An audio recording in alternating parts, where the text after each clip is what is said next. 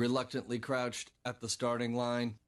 Engines pumping and thumping in time. The green light flashes, the flags go up. Churning and burning, they yearn for the cup. They deftly maneuver and muscle for rank. Fuel burning fast on an empty tank. Reckless and wild, they pour through the turns. Their prowess is potent and secretly stern. As they speed through the finish, the flags go down. The fans get up and they get out of town. The arena is empty, except for one man still driving and striving as fast as he can. The sun has gone down and the moon has come up. And long ago somebody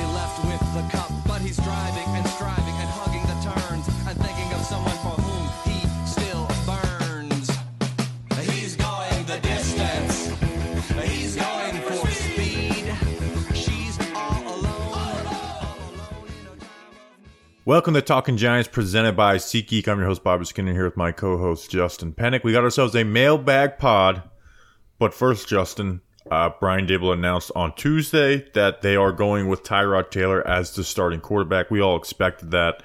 Uh, Daboll made everyone wait a couple days to, to give the answer on that. The right decision once you did pull DeVito. Um, and Tyrod Taylor is going to start the final two games of the year if he can stay healthy which gives them a better chance to win, which is a little scary now that we are fully in like tank mode. Oh yeah. Um, Jordan Raanan put out this tweet, and this isn't like a shot at Jordan. This is what all the beat. This is what all the beat reporters are saying. But this is just like a recap tweet. This was the move Daboll needed to make in order to, to justify to his locker room that they are trying to win. Taylor is a well-respected veteran, and at this point of his career, is the better quarterback when compared to Tommy DeVito. That tweet was put out on December 27th, 3:19 p.m. If that tweet was put out December 4th, which is 7 days before the Monday Night Football game against the Green Bay Packers, does anyone bat an eye? No, no. I mean that those articles should have been written then, but for some reason nobody wrote those articles at that time. Uh, I. I don't want to spend over a lot. I'm over it. I'm Yeah. over it. Yeah, we we basically did all of this on Monday, um, and a lot on Twitter, so I don't feel the need to spend a lot of time on this. But you know, this is the first po- first podcast since it happened, so just I just want to recap without going into a ton of details. This was obviously going to happen. Tyrod is the much better player. And I'm, I'm emphasizing the word much. Um, just to talk about DeVito in that Eagles game, I, I, the Eagles were finally got smartened up to the DeVito stuff. Um, and not to say that he was killing it versus other teams, but the Eagles were the first team that are like, you know what, we're just gonna play him like he's not a horrible quarterback, and that like we got to stop Saquon Barkley at a thousand miles per hour, and look, we're just gonna throw disguised coverages and not worry about stacking the box every single play. And it just totally neutralized him. Like he just turned, just turned into nothing. Like he just he didn't. He basically had to get to the backside of his reads on everything because he just did not see what was happening. Um, and that you know also not a lot of opportunities to throw the ball, but but obviously was was really bad. Um, I'll have the film review out later to to illustrate some of the stuff in that. But here's where uh, I I am going to emphasize is the much right. Like people, the argument has been Justin like, well, the gap was it's it's close. It's it was close, and so they went with the younger guy. Like they're they're both bad. They're both. I, I disagree so much. Like if Tyrod Taylor wasn't injury prone he would be again once again another highest paid backup QB in the NFL. He's done the backup QB role very well. Uh, he's better on film by a mile, not not close by a mile. Uh, and if you look at stats, there's 20 players in between them in EPA per play, and that's not even considering the opponents. That's not considering the Joe Barry Packers defense. That's not considering Jack Del Rio and the Commanders deciding like, hey, we're gonna be the dumbest defense ever. We're just gonna run downhill and not cover anybody and not communicate at all. He that that doesn't include that in those numbers in that film. Tyrod Taylor is the gap is not close, um, and and but then that's that's why we're here, despite DeVito being the younger guy and winning three games in a row. Yeah, the opponents that Ty- that Tyrod didn't play and the opponents that Tommy DeVito did play does really need to be a part of this conversation. Where, you know, the Washington Commanders didn't they fire Jack Del Rio the the next day after No, that was they, performance? the Thanksgiving after right, the so it was one Thanksgiving it was one week later, um, or a couple weeks Well, later. and Tyrod did play Del Rio and the Commanders, which were a bad defense, but they at least had their Put they didn't trade away their two edge guys, Put up eight and they and they played DeVito yards. like he was a they played DeVito like he was a middle school quarterback and with like DeVito's stats in the Commanders game are pretty good. It's just took all the sacks. No, but again, my, my, my point is is that the you know take your Giants brain off for a second and just put on like the NFL brain of man that Washington defense is uh, terrible and they they have seemingly gotten worse. They're the coldest team in the NFL right now and that defense is absolutely pathetic. And then you know that Joe Barry and that Packers defense, they've been one of the coldest units in the NFL over the last month. It's so crazy how Bryce Young and Tommy DeVito absolutely diced up that defense, yet they stopped Patrick Mahomes on prime time in Lambeau Field. That that's that's the Joe Barry experience for you right there. So that Packers defense is really really bad. Bryce Young just put up a 30 a 30 bag on him. So take that with the grain of salt. But I, I, I said it on WFAN. I said it on here. Um, I'm ready for this to be over. I, I want this back this back and forth to be over. I'm ready for the offseason to talk about a solution to possible quarterback one. I'm ready for that. Yeah, right. So, like you mentioned, DeVito did play well mm-hmm. versus the Packers, and then versus the Saints, I actually thought he made improvements, but it was still he scored six points with with those improvements, and then they all went to shit when the Eagles threw some disguise coverages at you. But yeah, it's over. Tom uh, Tyrod starts the next two games unless he gets hurt. Uh, Matt Barkley to the Jacksonville Jags. Uh, so I'll never get to see him throw a pass for us. That makes me sad. I wonder if Jacob Eason and that kid's jersey will become uh, part oh. of the Giant. Like they still haven't signed their third. Like you kind of have to have a third QB to get through the rest of the season on the practice squad, or maybe they don't. Maybe they simply don't care at this point. Um, Justin, before we get into this episode, well, actually, we've gotten into the episode. Before we get into this mailbag, this episode is brought to you by some special people. Jeff Green. There's there's a basketball player named Jeff Green. There was a NASCAR driver named Jeff Green, and then yes, Kevin Evans, which is your parents really decided to make your first name and your last name rhyme. Kevin. That Evans. feels fake. That feels fake. It it Kevin Evans. Like Kevin that's, Evans. that's Kevin Evans. I think I love that though. I think his parents probably got a, get a great kick out of it too. Kevin. Hey, Evans. I'm Kevin Evans, coming to you live from patreon.com slash talk giants, two dollars a month plus some other tiers. You get to hang out with us live while we record the shows. Bobby Skinner will send you some stickers in the mail, plus there's some shirt raffles a couple times a month. Patreon.com slash talk giants. Thanks to our listeners. And also link in the description. The Giants have two home games left. Yeehaw! Tony Award voting is available for Patreon members now oh, too. That is also a perk where and you only to, they get to vote. Only they get to vote. You are twenty five percent of the vote this year. So be part of the Tony Award voting. Patreon.com slash Talk Giants. Um, we have two more tailgates this year. Giants have two more home games.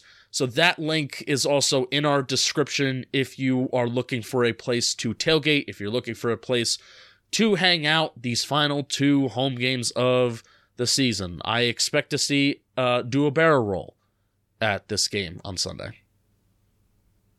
You'll be glad you did.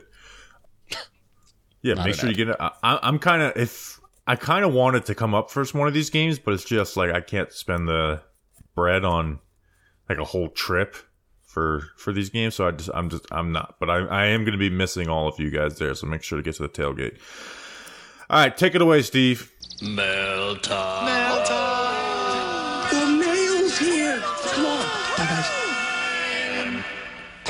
Here's the mail, it never fails. It makes me want to wag my tail. When it comes, I want to wail.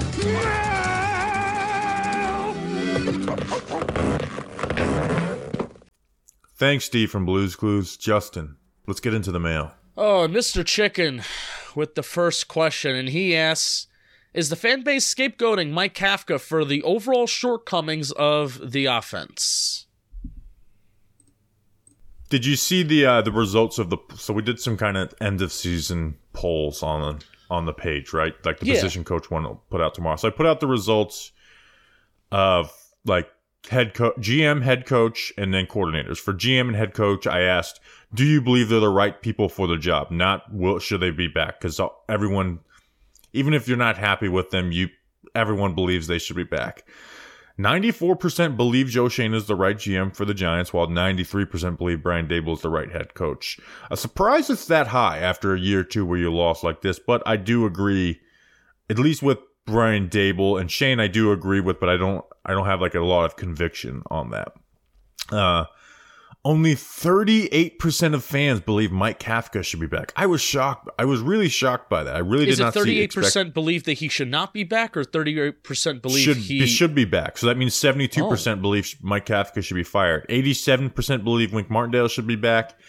And then uh, 4% believe Thomas McGaughey should be back after six seasons with the Giants. Uh, So let me ask this question. If you believe that Mike Kafka shouldn't be back, and I'm genuinely asking this, like I, because I'm not in the building, what makes you so confident that Mike Kafka is doing a bad job, but also like Brian Daboll, who's also responsible for the offense because he's an offensive head coach, then we're so secure on Brian Daboll's job, which I, I agree with. I, I am on Brian. I, I think Brian Daboll's a good coach, and I think he is hopefully the right coach for this team. We'll see how he deals with these assistants and the relationship between them. But if you're so confident on Daboll, what what do we know about Mike Kafka that makes him unique from Brian Daboll besides him just picking, picking and choosing the plays in certain moments? Yeah, that's basically it. It's like, well, he does the play calling, and the offense has obviously been really bad this year. But I do want to defend Kafka a little bit while, while talking about some of the things that do bother me about him. Um, but some of the things that bother me about him are can be very much linked to Brian Daboll, and it's it's very weird. And we have the next question is about Brian Daboll specifically, but it's like the head coach. You know, like we talked about this when Brian Flores was a candidate, right? We're like, hey, being a former head coach helps you, right? But it also hurts you because now a lot of your flaws that aren't going to be shown as the head man in charge are open to everyone, where the other guys aren't. Where uh, to me, like Brian, some of Brian Daboll's flaws are out there in the open. Mike Kafka could have a, a lot of flaws, but they're at least not out there in the open. Yeah, we just don't Now, we don't being know them. That being said, if Brian Daboll does feel like he should move off of Mike Kafka, that does tell you a, a lot about that. As long as it's not about just their personal working relationship. If he actually thinks like, hey, he just doesn't run my offense the way I want it, I'm okay with that. As long as he, he as long as he calls the plays or brings in Ken Dorsey to call the plays. I would solely think that if the relationship between Wink Martindale and Brian Daboll was better. But now because Right. Brian Daboll That's could what- be could be an asshole, if Brian Daboll's an asshole to work with and both of them are gone, I'm no longer I'm no longer giving Daboll that benefit of the doubt. If you know what, maybe it just didn't work with Mike Kafka. Maybe Daboll is just an asshole and a tough person to work with, and that makes me really concerned. Yeah, and we'll talk about that in the next question. Now we haven't heard we haven't had the Wink Martindale type story come out from Mike Kafka and any type of like rumor, and I'm talking like small rumors, like nothing huge or substantial, have been like more of like Daboll may not be super happy with Kafka. But people in the know have still like spring they've sprinkled it. Where it's like when talking about Wink Martindale, they're also putting Mike Kafka's name involved in that in like, you know, and we're we're talking about possible Tony Award winning uh Ryan Dunleavy and I think maybe Dan Duggan, who's a former Tony Award winner. You know, they're all kind of sprinkling out there that when when talking about Wink Martindale in the same breath, they're mentioning that Wink Martindale, uh Mike Kafka may not be back next year. Yeah, so we'll we'll see, but uh, uh, with that one, I Brian Daboll either takes the play calling, or or Ken Dorsey comes and takes the play calling. Right, I'd, I'd be okay with it at that point if he just kind of went out of the building. Like the other people he interviewed are Pep Hamilton and Chad O'Shea. The last time, I was never a huge Chad O'Shea fan, even though there's not a ton to judge him off besides that Miami OC year, and then uh, you know Pep Ham. The Pep Hamilton was he didn't do very good with the Texans last year, but it's hard to judge him when he had Davis Mills as your quarterback and and a pretty bad offensive line. But here's the thing with with the like the link between Daboll and Kafka. Like this is Brian Daboll's playbook for one, right? Like obviously Kafka has added stuff to it, but it is Brian Daboll's playbook. The run game issues are the same things that popped up in Buffalo, where it's like the run game doesn't really have an ide- identity of what they do. They don't have good chemistry. Like, and that's to me, that's more on Bobby Johnson and Brian Daboll. Uh, the offense was ranked bad. To me, the offensive line in early games with DJ were really bad without Thomas. Like really bad moments that made it hard to play. The Inoperable. offense looked pretty operable under Tyrod Taylor, and they've been able to coach up Tommy DeVito to where, like, he was actually liked by a lot of the fan base. Um, And I go back to 2022 and I look at an offense that's Richie James, who we talk about how bad the Chiefs wide receiver core is. Richie James can get barely get any playing time for them. You had David Sills and Marcus Johnson starting for over half the year. Darius Slayton didn't start to begin the year. Not good offensive line play. And you were ninth in EPA per play. You were 15th yep. in success rate, 12th in dropback EPA per play, 7th in rushing EPA per play, 15th in scoring. So you were able to do all of that.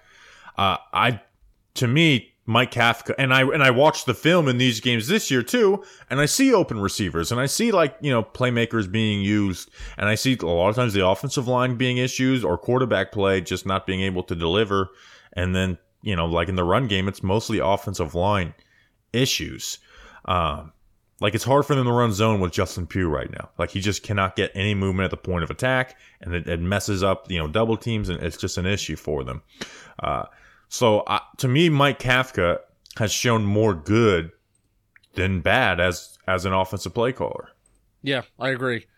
Um, you know, and even go back to last year where the Giants were like dead last in 2021 in red zone offense. Um, they were fifth in the NFL last year in, uh, in, touchdown red zone scoring percentage. Dallas was first, Kansas City second, Philadelphia third, Detroit fourth, Giants fifth. That's a that's a pretty damn good list. That's that's pretty damn good company.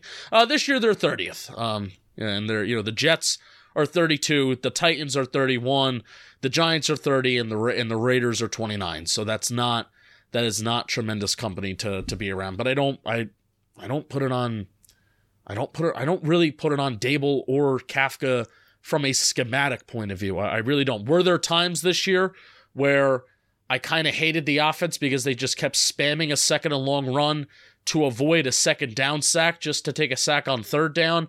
Sure, you know, but I, I'm I'm also not sitting back saying that's the main difference in the Giants being a five win team and an eight win team and nine win team. I'm not I'm not doing that. Uh, I'm not sitting back and saying that the play calling and the Giants' run to pass ratio and the red zone play calling like it was with Garrett in 2021. I'm not sitting back and saying that is the main difference in why the Giants are an abysmal offensive football team this year. And you know, we talk about like you know the you know if he want if Dave wants to call plays, he could have done that this year, and I don't think anyone would have batted an eye at that if he wanted to take over play calling, right? So you're going to wait till next year to do that. Um, you know, and then I know some people will bring up the the Cardinals game the video did like there's they would have there's literally a belt that calls in the plays. Now Daboll could have been communicating the Kafka, but that hasn't been the process after that for the season. So if Daboll really wanted to call plays, he shouldn't have waited. He shouldn't be waiting until the season's over, right? He should he should have done it and see. So I think Kafka, and again, Kafka, you know, there's things Kafka can work on and grow from. I think Daboll should try and help him in that instead of uh, throwing away a good, bright young mind who has done well with bad personnel in the NFL and has yeah. proven to be able to to do that. I still think something was going on uh, weeks three or you know whenever that Cardinals game was to even like the one or two weeks after that where Daboll had like that play sheet and was talking into it. My, I I still want clarification on what was happening for those for those few weeks. Yeah, it's, it's like, and he could have, like I said, he could have been like communicating to Kafka what he wanted ran or wanted run while not technically calling plays. But right. if, if, that was the case, if that was the case to where he's like, I got to do this, he would just simply take over the play calling duties. Yeah. Um, and we would we we would know. Well, actually, we might not know that because uh, we find out stories months later. All right, Justin. Next question. Next question is coming from Ken C. With Tyrod Taylor back in at QB, do you think it will stunt Tommy DeVito's ability to read an ad? Today's no. episode is sponsored by Shady Rays. It's the season of giving. Give the, the perfect gift for a special someone, yourself or both. Our friends at Shady Rays have you covered with premium polarized shades and quick swap snow goggles that won't break the bank. Shady Rays is an independent sunglasses company that offers an unrivaled product that's just as good as an expensive pair we've worn durable frames, and world class optics for all outdoor adventures. And if you're into winter sports, their quick swap snow lenses uh, move effortlessly between full sun to low light environments. And you snowbirds have told me, like, that's a big deal. That's not all. Shady Rays offers the most insane protection in all of eyewear. Every pair of sunglasses is backed by the lost and broken replacement. And if you're someone that's active or not even active, like that's the biggest thing about sunglasses is like, how do I, I I'm afraid of losing these or breaking these or damaging them, right? That's, that was always my issue why I never like really invested in good sunglasses because I'd lose them, right? You'd be out on the boat, they fly off your head. You will go in the water and forget to take them off your head, gone. You know, uh, leave them somewhere. That's, you know, that's that's not what you want. So if you lose or break your pair, even on day one, they will send you a brand new pair. No questions asked. Wear your Shady Rays with confidence because they have your back long after your purchase. Exclusively for our listeners, Shady Rays is giving out a very great deal for the season. Go to shadyrays.com and use code GIANTS for 50% off two plus pairs of polarized sunglasses. Try for yourself the shades rated five stars by over 250,000 people. You'll be glad you did. Next question. Well, you'll certainly be glad you did. And Research Rick, NYG fan in Charlotte, he's asking Is Daboll getting a free pass from fans deserved, or should fans be more skeptical of his future based on the choices he's made this year? Oh man, this is so. This is tough because I think Brian Daboll should, like I've said a time and time again, Brian Daboll would have to commit crimes for me to say he shouldn't be the head coach next year, and then I would still have to see exactly what crimes they were. Brian Daboll, I, I, I don't think you can look at last year and be like, oh, flukes. Un- like, no, that's not every coach can do that. I like what they do schematically. Um, but he is going to be under a lot more scrutiny next year, right, Justin? Oh, huge. Uh, yeah. And to me, it's not about just looking at, at wins and losses, but the wins and losses, like, I think in a sense, kind of help him, right? Because sh- things went to shit this year. Uh, but you had this team win three games in a row under Tommy DeVito. Under the last coaching staff, Justin, that just doesn't happen, right? No. Like maybe you have the win versus the Patriots, but I don't have any faith that they would have beat the Commanders or uh, or or the Packers. I just don't think that they were would have been capable of doing that with Tommy DeVito at quarterback. Um, but there is things that need to have more light shined on them, right? Like you know, something we were I was bothered by when he first was hired is the special teams hiring process. Like it came out as some cute story that he was interviewing Thomas McGaughey, Thomas McGaughey, and like before they even got halfway through the interview, was just like, "Hey, you want the job?" Like, like that's a bad hiring process. The Bobby Johnson hiring, right? Like that has to be fixed. You have to fire Bobby Johnson. Uh, we'll see. You know, the like we know the relationship at least at one point was not good at all with Wink Martindale. Has it been able to be repaired? How does the defense look when you, uh, if you do, uh, if Wink is moved off of? Handling of injuries. Like Jamie Gillan has two injuries on his left foot, Justin, and I think he's going to punt this week. right. Like, and it goes back to like the Adoree' Jackson thing last year, like an injury prevention. The Graham Gano, like Graham, like uh, you know, they lost the game because of bad handling of Graham Gano's injury. Uh, and then smaller personnel moves like tight end three, edge depth. Uh, obviously, that falls a little more on Schoen, but you know, tight end three. If Daboll was like, "Hey, I want a tight end three who can block," that would have been that would have been addressed in the offseason. Uh, the edge depth I put on Schoen and not and not Brian Daboll. But so things like that, man, they can add up to losing games. And if you lose games for two years in a row with all that, those are the things that are going to be pointed against you. And the main thing will be how he deals with people and can he maintain relationships. I think because of how tight Daboll and Schoen are, Dan Duggan talked about this today in The Athletic. How tight Daboll and Schoen are, Daboll deserves criticism for misevaluating this roster. That includes Daniel Jones. Now, we have a mailbag question about that later, and I'm not going to, like, that's not going to be the reason why Daboll gets fired because of this Daniel Jones contract. But still, like you know hey all right we're going to give this quarterback a lot of money. This is my quarterback. This is the guy that i want to ride with. Coach you coach you sure you sure you want to give this guy a contract? Yeah this is the guy let's do it. Um, doesn't hold the giants back from doing anything which we've talked about. So that's one.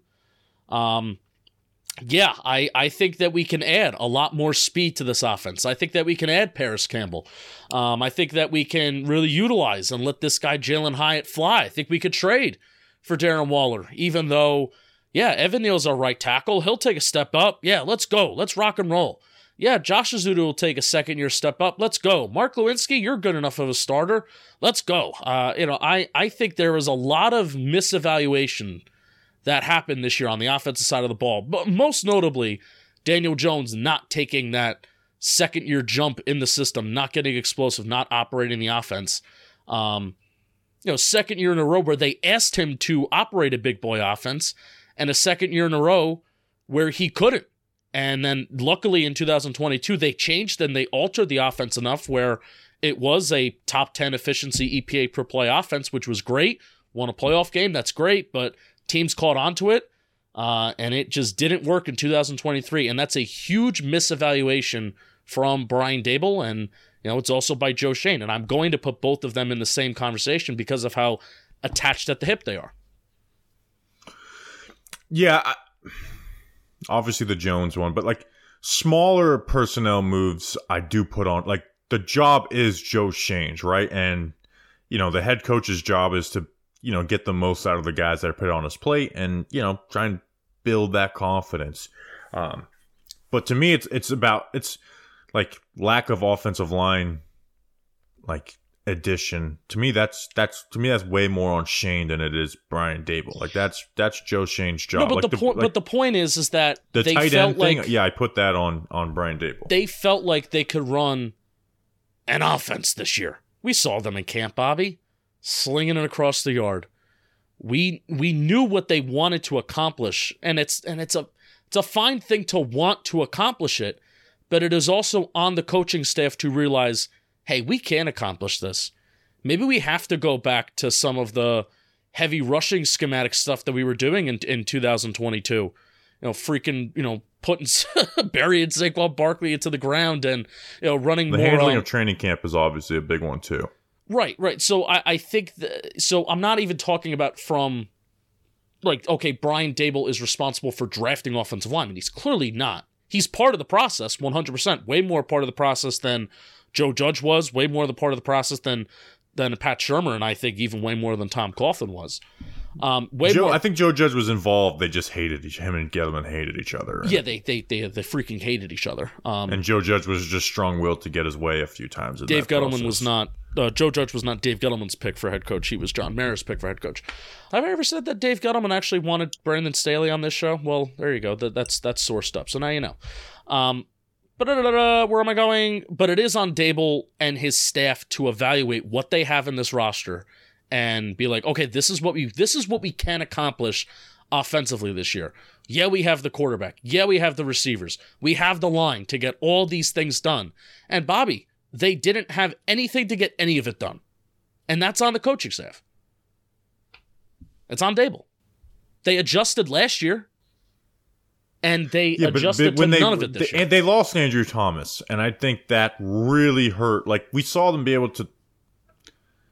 They lost Andrew Thomas, and then they lost Daniel Jones, and then they lost Tyrod Taylor. And Evan Neal sucked from the start. Like yeah, yeah, like yeah, like yeah, they had to. They couldn't not go into this year with Evan Neal as the starter.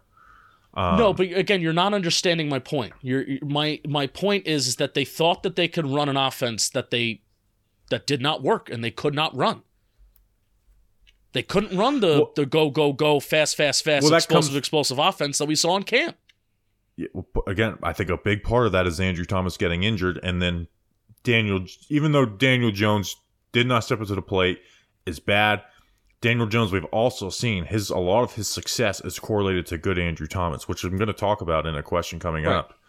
Um, but I, I, there's a lot of things like when Andrew Thomas went down. Does it stop you from running like stuff? No, but it stops you at running it consistently, which they tried, and they did adjust somewhat, right? Because the cow now the Cowboys game, their plan for that sucked.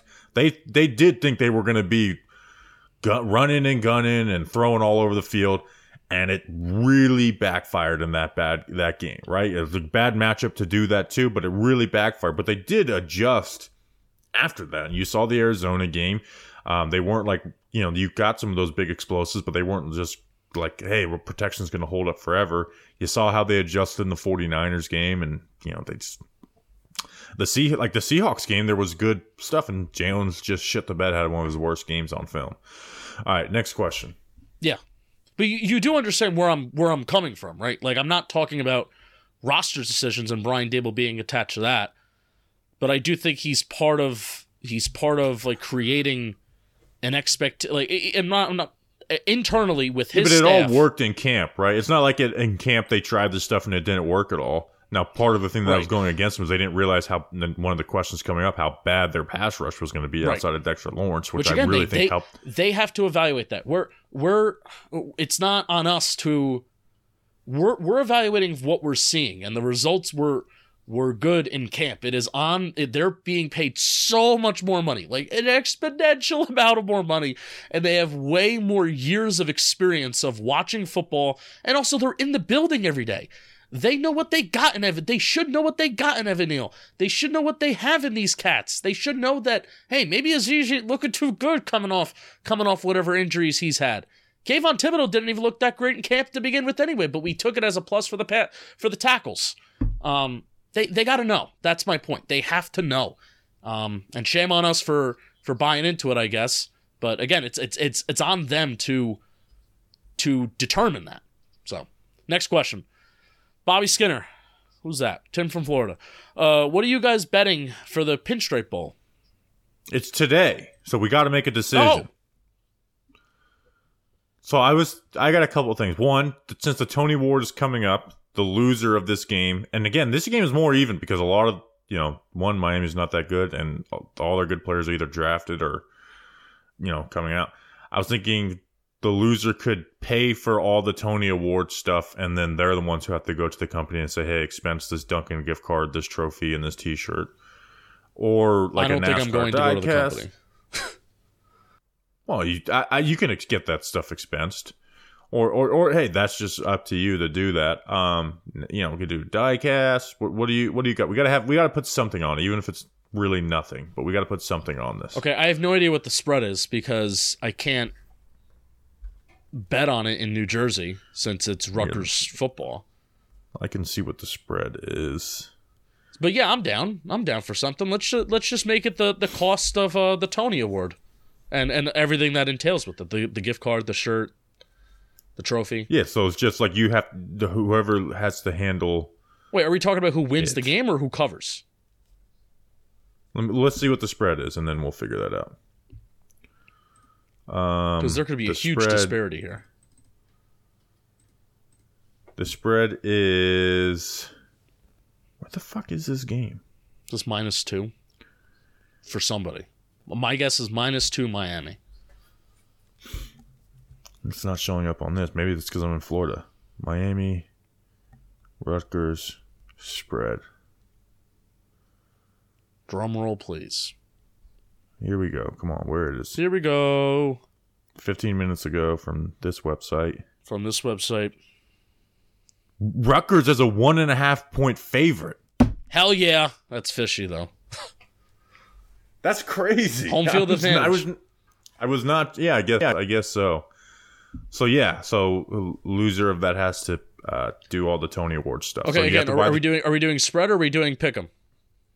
It's a one and a half. I, I you know what? It's in your advantage. Matters. I I I want to just do pick 'em. Okay, let's do pick 'em. Go Rutgers. Yeah. So so that puts me a little disadvantage, but I I, I don't want to. I, I want to just do pick 'em. Go Um, Rutgers. so that it concludes the trophy, which I think is like ends up being like twenty to twenty five bucks. The gift card twenty bucks, and then the t shirt. So it- it's like a, it's like a seventy five ends up being like a seventy five dollar thing. T-shirts most expensive thing out of that. Um. Steven Toronto. Next he, question. he had a viral tweet. You see that viral tweet of Dale Earnhardt and Billie Eilish? I didn't quite get it, but I enjoyed it. Uh, Steven Toronto at S Toronto 92. How much has the Giants' lack of offseason improvements to their edge depth and pass rush hurt their defense as a whole in 2023? The Giants have only have 25 sacks all season after basically ignoring the edge position in free agency and the draft. Yeah, I, I would have taken an edge in first round. Like, I know Myles Myles Murphy's starting to come along, but like he's someone who I would have loved to take in the first round. Um, and this isn't me being like, oh, they should take Myles. Just saying, like edge, like was a bigger need in the offseason. People realize, and that's before this Azeez, more in, Azeez injuries. And I want to talk about Azeez too, which I'm shocked. For some, edge has not been talked about a lot. It's been really bad. Like it's been almost you know, because of Kayvon, it's kind of been overlooked. Like they're they have the second least amount of sacks in the NFL, only to the Carolina Panthers, and Kayvon has forty six percent of their sacks. Um, you know, Dex is their best pass rusher. I mean, edge is a position where you need depth, anyways, but the starters aren't amazing. Like Kayvon is good. I want to talk more deep in Kayvon in a later question. Uh, Kayvon's been good for them, right? But out of 79 edge rushers, Justin, Azeez Ojulari, who was like really good in all of these metrics and really good on film, just has looked really bad, and the numbers match it. He's 72 of 79 edge rushers in pass rush production. He's 74th in pass rush win rate. Like, took dramatic, dramatic drops. And oh, let's not forget that uh, who's dead last in both those categories? Jihad Ward. um, Kayvon is 58th and 70th in those categories, which is obviously really bad, but he's been able to produce sacks, which matter. And then you get, you know, you traded for Boogie Basham, who's a healthy scratch the last three games for Benton Whitley and Tomon Fox. Um, I, I feel like it has not been talked about enough how bad the, the edge room has been this year because Kayvon's kind of hitting it with his sack total. Yeah, I mean, last year they were sixth in pressure rate and they were eighth in QB hits. Um, this year the Giants are 28th in QB hits and they're like middle of the pack, probably even closer to the bottom bottom quarter of the league in pressure percentage. 20% pressure rate despite having the second highest blitz rate in the National Football League. Um, you know, you could say, oh, well, quarterbacks are getting rid of the ball quicker. Um, I mean, I think Wink was Wink is still the defense coordinator. Wink is blitzing. You know, it's still Wink. Wink is still doing what Wink does. Um, Dexter Lawrence doesn't have as many QB hits. The fact that he's been playing like less than 50% of the snaps ever since he missed a game a couple weeks ago really hurts. Dex is still going to get 20 QB hits on the year if he even gets one more um, on the year, the final two games of the season, which is still pretty crazy. He's had a really good year after having 29 last year. So him taking a little bit of a dip in QB hits hurts. I think it does come down to Bobby, even though Azeez Ojulari like didn't play the majority of the season last year. I do think that difference in pressure rate, and I do think the difference in QB hits. I think it comes down to when Azeez Ojulari was on the field last year, he was an absolute force. Plus, you did have to worry about Kayvon last year. Um, Leonard Williams wasn't an abs- wasn't like a big plus in the pressure. He was a plus in the pressure factory, wasn't a huge plus in the QB hit category. I think it comes down to not having that second edge rusher, that just having no one that you can rely on. I really do think. Yeah, Azeez when that. he played last year was like really, really good, right? And I was kind of shocked because I was like, you know, we Azeez has been very quiet, and there's been hasn't been like any flash, but you know, been a play here or there. Like the Seahawks game made some nice plays. But when it's been a lot in the run year, game, not even as a passer. It's been a lot like in the run game. Like, oh, look at Azeez make a play in the run game there. he's just looked really bad. Jihad Ward is not making the same amount of plays he was making in the run game last year, while also still being the worst pass rusher in the NFL at his position. Um, you've got none, nothing out of that fourth edge uh, edge rusher. Like it's been a really underrated bad part of this football team. And I, I want to know what the hell happened to Azeez. Like I know he's injury prone, right? Like I'm not including him. He's not like he's not stopping me from making any any decision going forward, even if he was playing well because of the injuries, right? If he's playing at the same level. But he's not like last year. He, he took a true step forward from his rookie year, and now he's not even close to like the. It's not doesn't look like he did his rookie year. It's very no very frustrating. Like what what has happened to him? I don't know if it's he's slowed down, he's added muscle. I don't know, but he he does not look good at all out there. No, he's just he's not adding anything, and it's and it's a shame. It's it's a shame. I can't even tell you. I'm I'm going to do something that I haven't done all year long. I'm going to look up his Pro Football Reference page and see how many QB hits, how many. I'm going to see how many tackles he has. I haven't done this all year. He has half a sack, four QB hits, two tackles for loss. He has 10 pressures, which, which believe it or not, it's only three less than last year. He's already played more games than last year, though. He's played nine. He played seven games last year, which I thought. And last more. year he played in a lot of games where he didn't even play fifty percent of the snaps. Right. He's played nine. So he's played. He's played already more uh, than 110 snaps than last year. Played 230 snaps last year it feels like he played more than that because his impact was awesome. yeah. He, he, was like creating turnovers with his sacks too. Like he was playing really well. Like half like, a sack.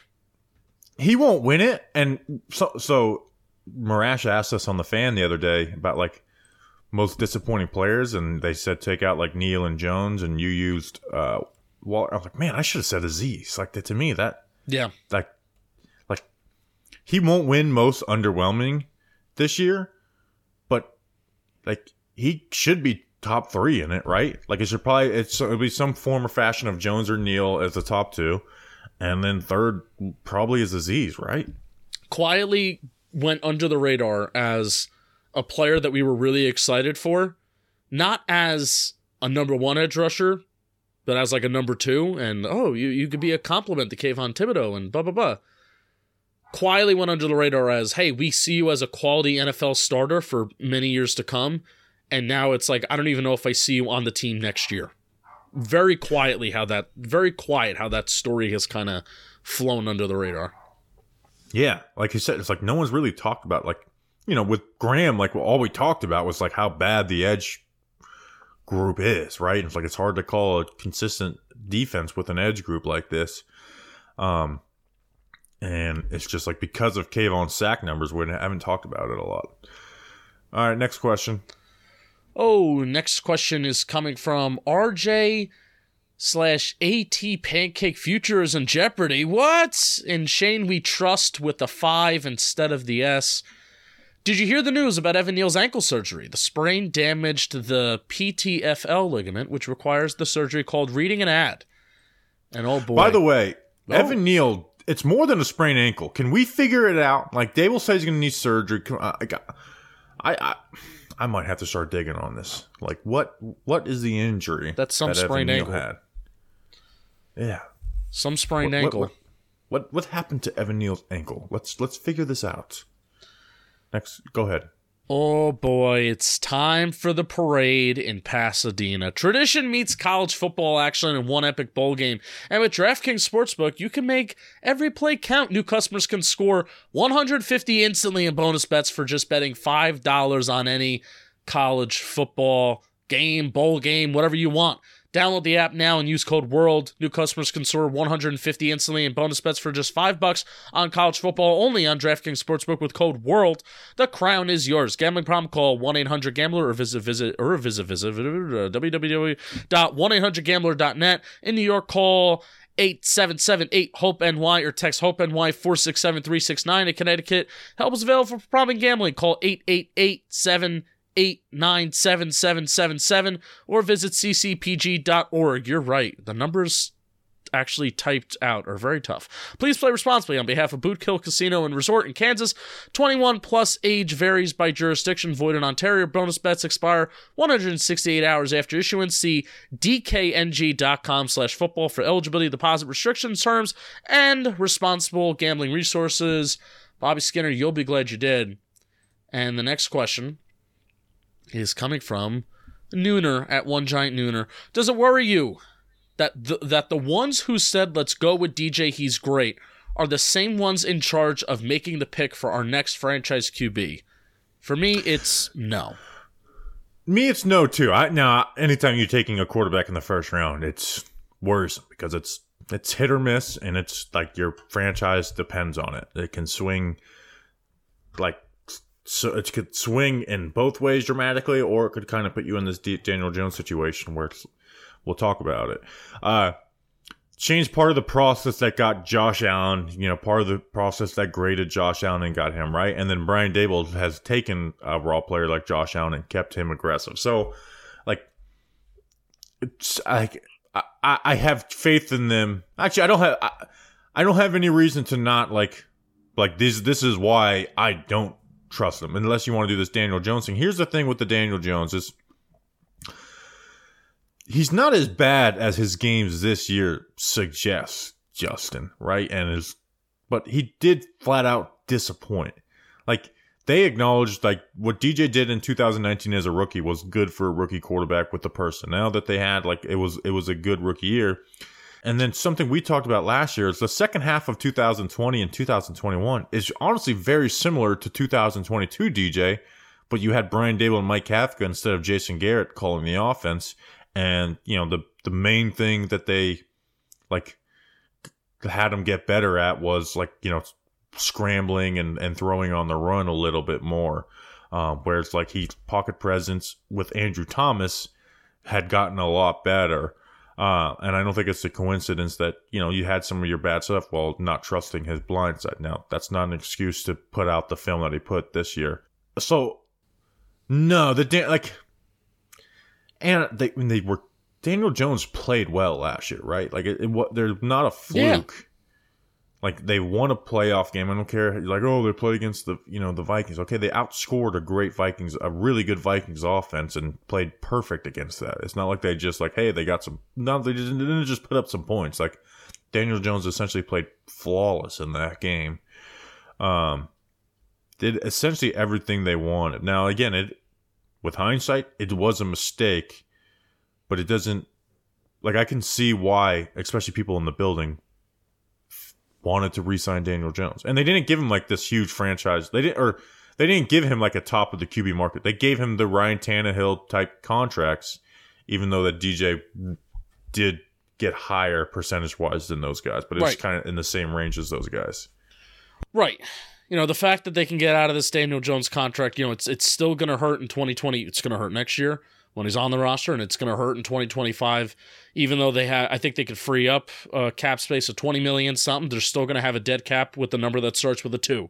So that, so regardless, that it's going to hurt, but it's not going to, it, it's not going to prevent them from going out and getting the next franchise quarterback, even this offseason if they want to. Um, and, which and, they built into the contract, which means they yeah. weren't just full bloom, like, oh my God, this is 100% the guy. Let's plan for it, right? right like they right they planned that hey, he's he's pretty good, but he's not hundred percent what we want. Yeah, and and for your exact reason that you started off by saying, you know, hey, does it worry you that the ones who said let's go with DJ, he's great, are the same ones in charge of making the pick for our next franchise quarterback? No. What what worries me most about the ones in charge of making the picks for our next franchise quarterback is that in the NFL it's really hard to find a franchise quarterback.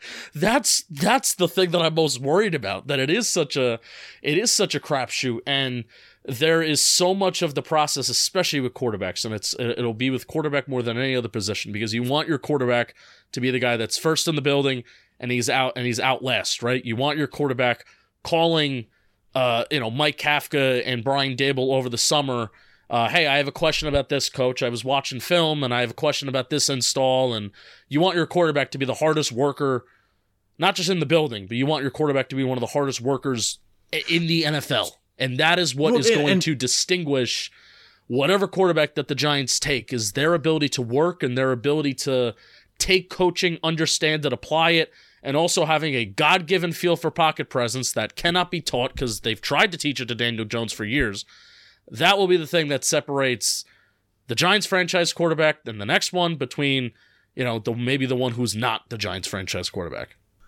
And, it, and like I said, it's not easy. Like now we're we're back in the drive sack draft cycle, and every quarterback's amazing, right? It happens every it's like every single year. And if like you criticize a quarterback, like you people lose their minds and like you're just a hate like every year. So you know you could say, oh, this is a great quarterback. Every every single time we've heard this is a great quarterback class, it ends up sucking, right? Yeah. Like, what are the last two great quarterback classes, Justin?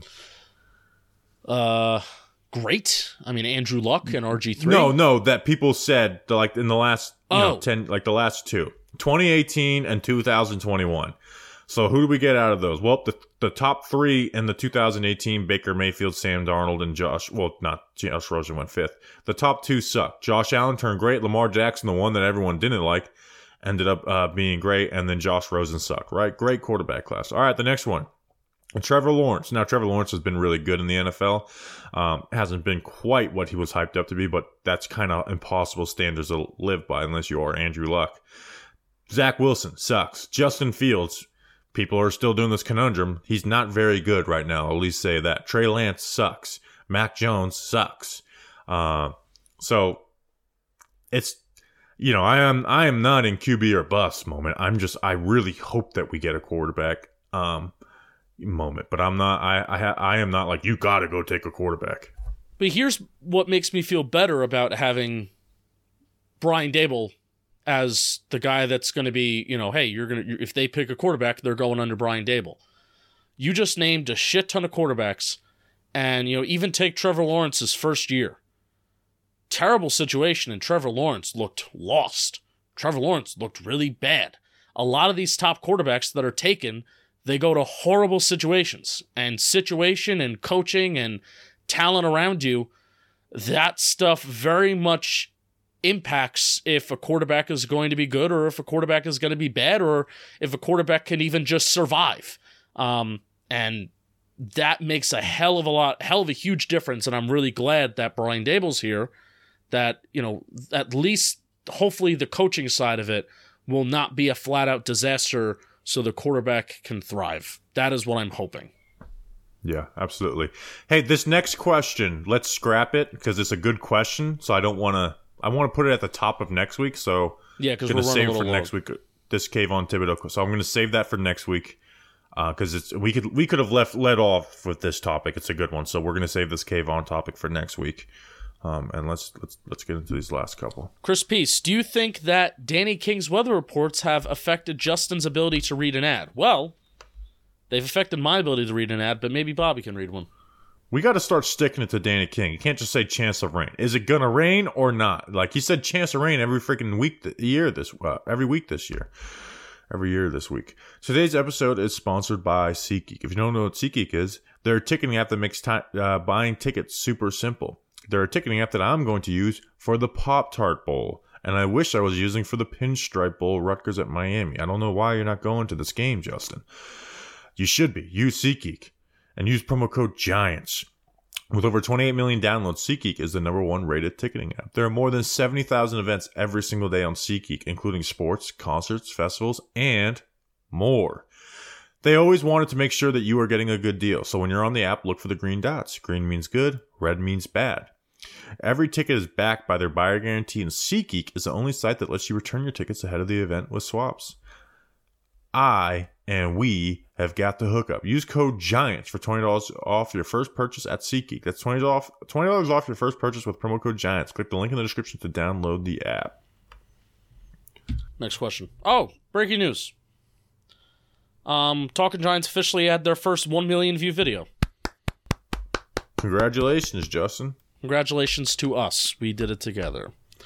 Um, the no, Belgium you made guy. that video. Huh? I said, no, you made that video. I made that video. The Belgium guy at the Belgium guy won. How did the tape of Deonte Banks look against AJ Brown? Did he actually silence him a bit, Bobby? So, this is what I said I wanted to watch on film when I got it. You did. I was disappointed. Not because he did bad, but because the Eagles just they just had AJ Brown run a hitch 25 times. Like it was in I would be losing my mind if I was an Eagles fan and Glock Roach messaged me and he was listening to our guy Sean Syed on uh the Philly Special podcast. He's like one of the best film guys in in the game. And he's like, yeah, they just start spamming AJ Brown like on, on these same routes, and they it was just hitch, hitch, hitch, hitch, hitch, hitch, every single play, and they had Banks playing an off inside leverage with his hips turned out to the sideline. So AJ Brown won a couple times on a few times on those hitches, and and Banks uh, looked pretty good on it, right?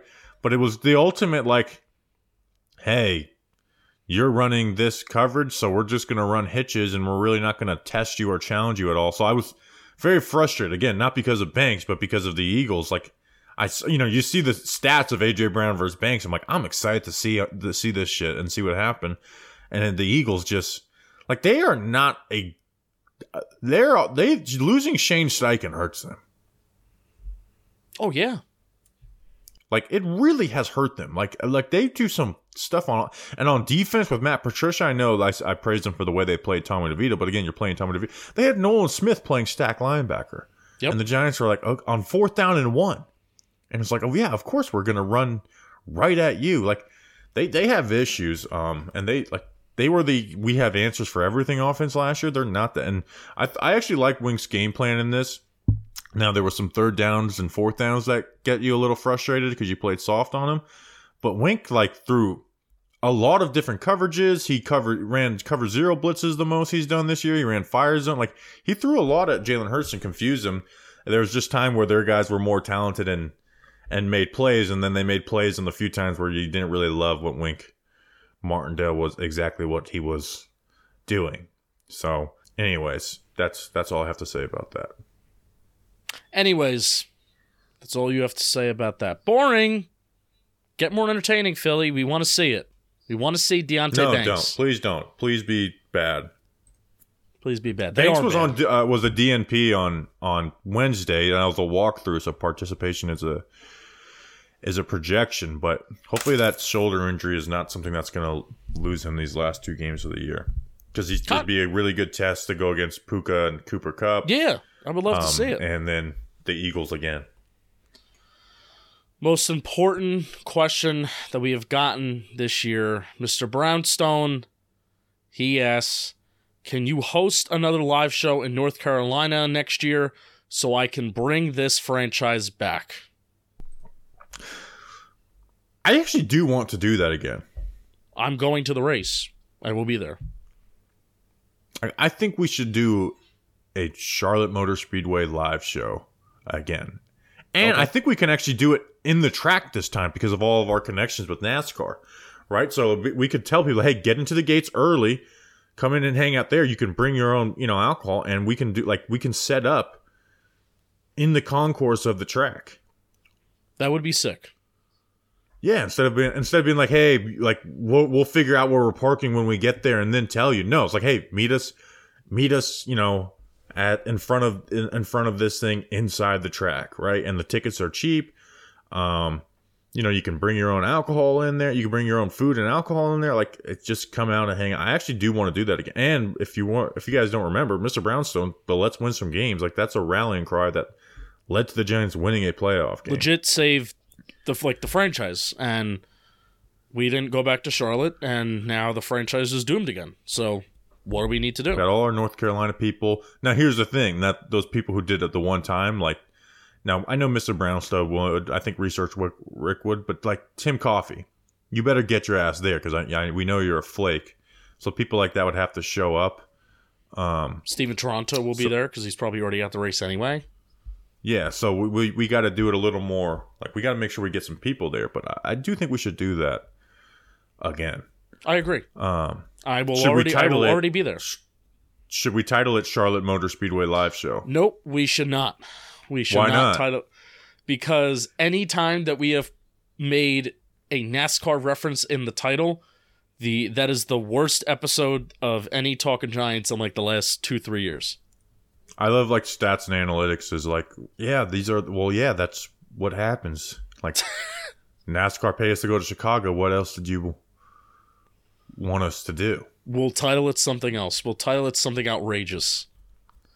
Yeah, just total Bobby lie. Bobby jumps I was off like, a building. Great, great, great, great stats and analytics. Like, hey, you know what? When you title it about NASCAR, it doesn't do as well. Oh, word. Does does the JetBlue sucks episode not do as well as you know the Giants draft Deonte Banks? Oh, he well yeah, that is Jet, the JetBlue sucks episode did suck numbers wise. Well, that partly that one came out on a Friday evening, so that was on our fault. But it was JetBlue's fault. Uh. I wanted to. There was oh fucking a. We're going to fucking Mobile, Alabama. That means we have to travel with equipment again. They're gonna lose my shit, and I'm gonna also continue to lose my shit Again. You need to pull um, a Gaylord Focker and Focker and be like, "Hey, this gets there," like and like make sure it gets there. give me your address and give me the like, people "No, that you guys messed this up. Make sure this bag gets on the damn plane." give me the people that live bring- in your home with you. And if it doesn't get there, then somebody may show up to your home. And the people that but live in your home yes, may I- be gone. Yes, I would love to go to my uh, second favorite state in the nation of North Carolina, my second favorite sport now of NASCAR, and see some of my favorite Talking Giants listeners and do a live show. I would love that. And I, good news, I drive to North Carolina, so wouldn't don't have to be worried about losing my stuff. That's that's that is good news. Um, I would not. Maybe I would drive there. Maybe I'll maybe maybe I will just we'll just all drive to North Carolina. Hey, it's like a, it's like a ten hour trip for me. It's got to be way less for you. I think it's ten. I think it might be eleven hours because you're going to. It's you know it's not on. It's not right off I ninety five, right? So you're you're going into Carolina a little bit. In fact, I'm going to look that up right now. How long does it take to get from my address? Well, we're almost at an hour, so hurry up. All right, hold on, hold on, hold on, hold on, hold on. Min- uh, 59 minutes and 30 seconds. It takes. It takes Five. eight eight hours and thirteen minutes. All right, so that's time. All right, well, uh, ha- enjoy, you guys. We'll see you tomorrow for a preview pod. Until then, let's go, Big Blue.